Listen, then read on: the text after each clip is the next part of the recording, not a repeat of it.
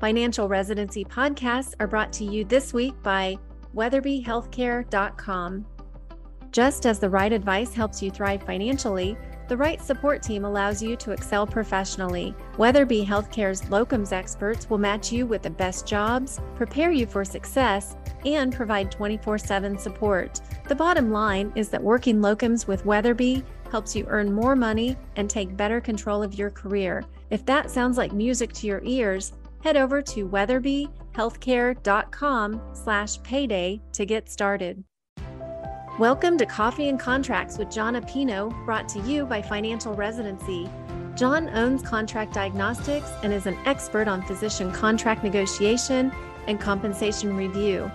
If you have an idea for a podcast or a question you would like for him to answer on one of his shows, please email podcast at financialresidency.com. Now grab your cup of Java and get ready for Coffee and Contracts with Jon Appino.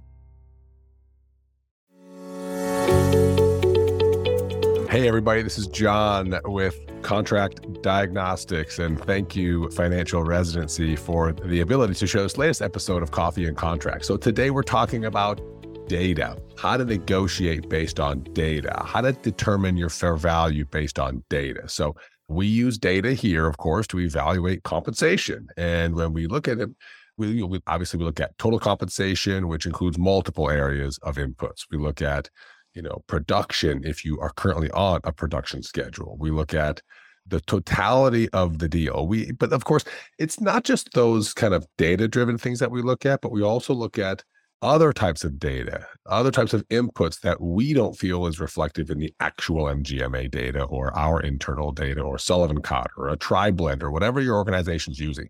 We look at other data like how long has a position been available? Why is a position open? You know, if it's in Chicago, or is it in Urbana? If it's in California, San Francisco versus somewhere south. And of course, the different regions that MGMA reports, you've got San Francisco in the same region as you do Wyoming, Tempe, Arizona. So, and of course, Hawaii and Alaska and everything in between. So we feel that the data is not always accurate. But if you want to use data, how do we use it? Well, Obviously, we're going to look at numbers. Okay. So MGMA reports RVUs per se. So if you're under an RVU schedule, I would look at your numbers. And if your RVUs are, say, 10,000 and 10,000 puts you at the 75th percentile, but the 75th percentile says you should make 500 and you're making 460 then if you ask us what's going on, I'd say, well, you know, you produced at the 75th percentile, which should yield you 500,000 in compensation, but you received 460. So there's a there's a gap there. There's something that needs to be fixed.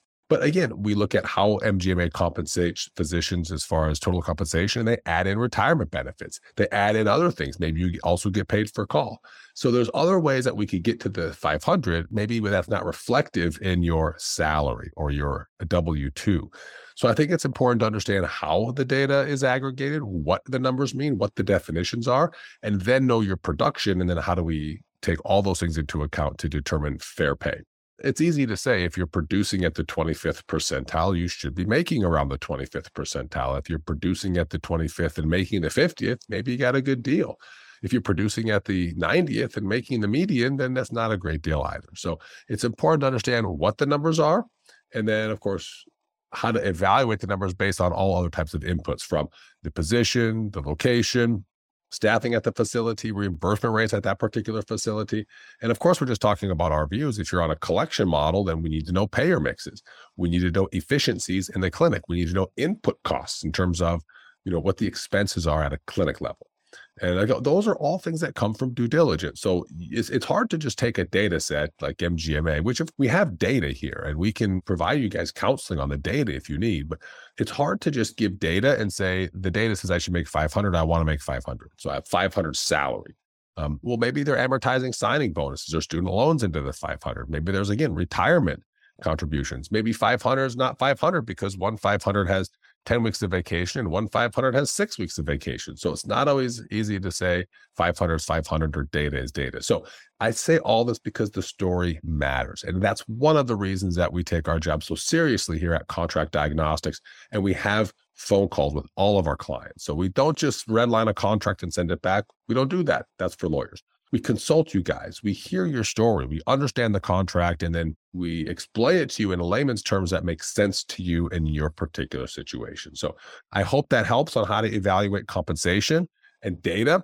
I look forward to another episode of Coffee and Contracts. But in the mid in, in the interim, if there's anything we can do to help with your contracts or compensation here at Contract Diagnostics, just reach out.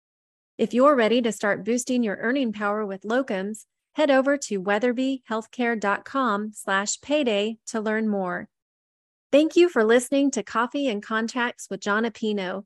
If you need a contract reviewed or want to know if you're being paid fairly, go to contractdiagnostics.com. See you next time.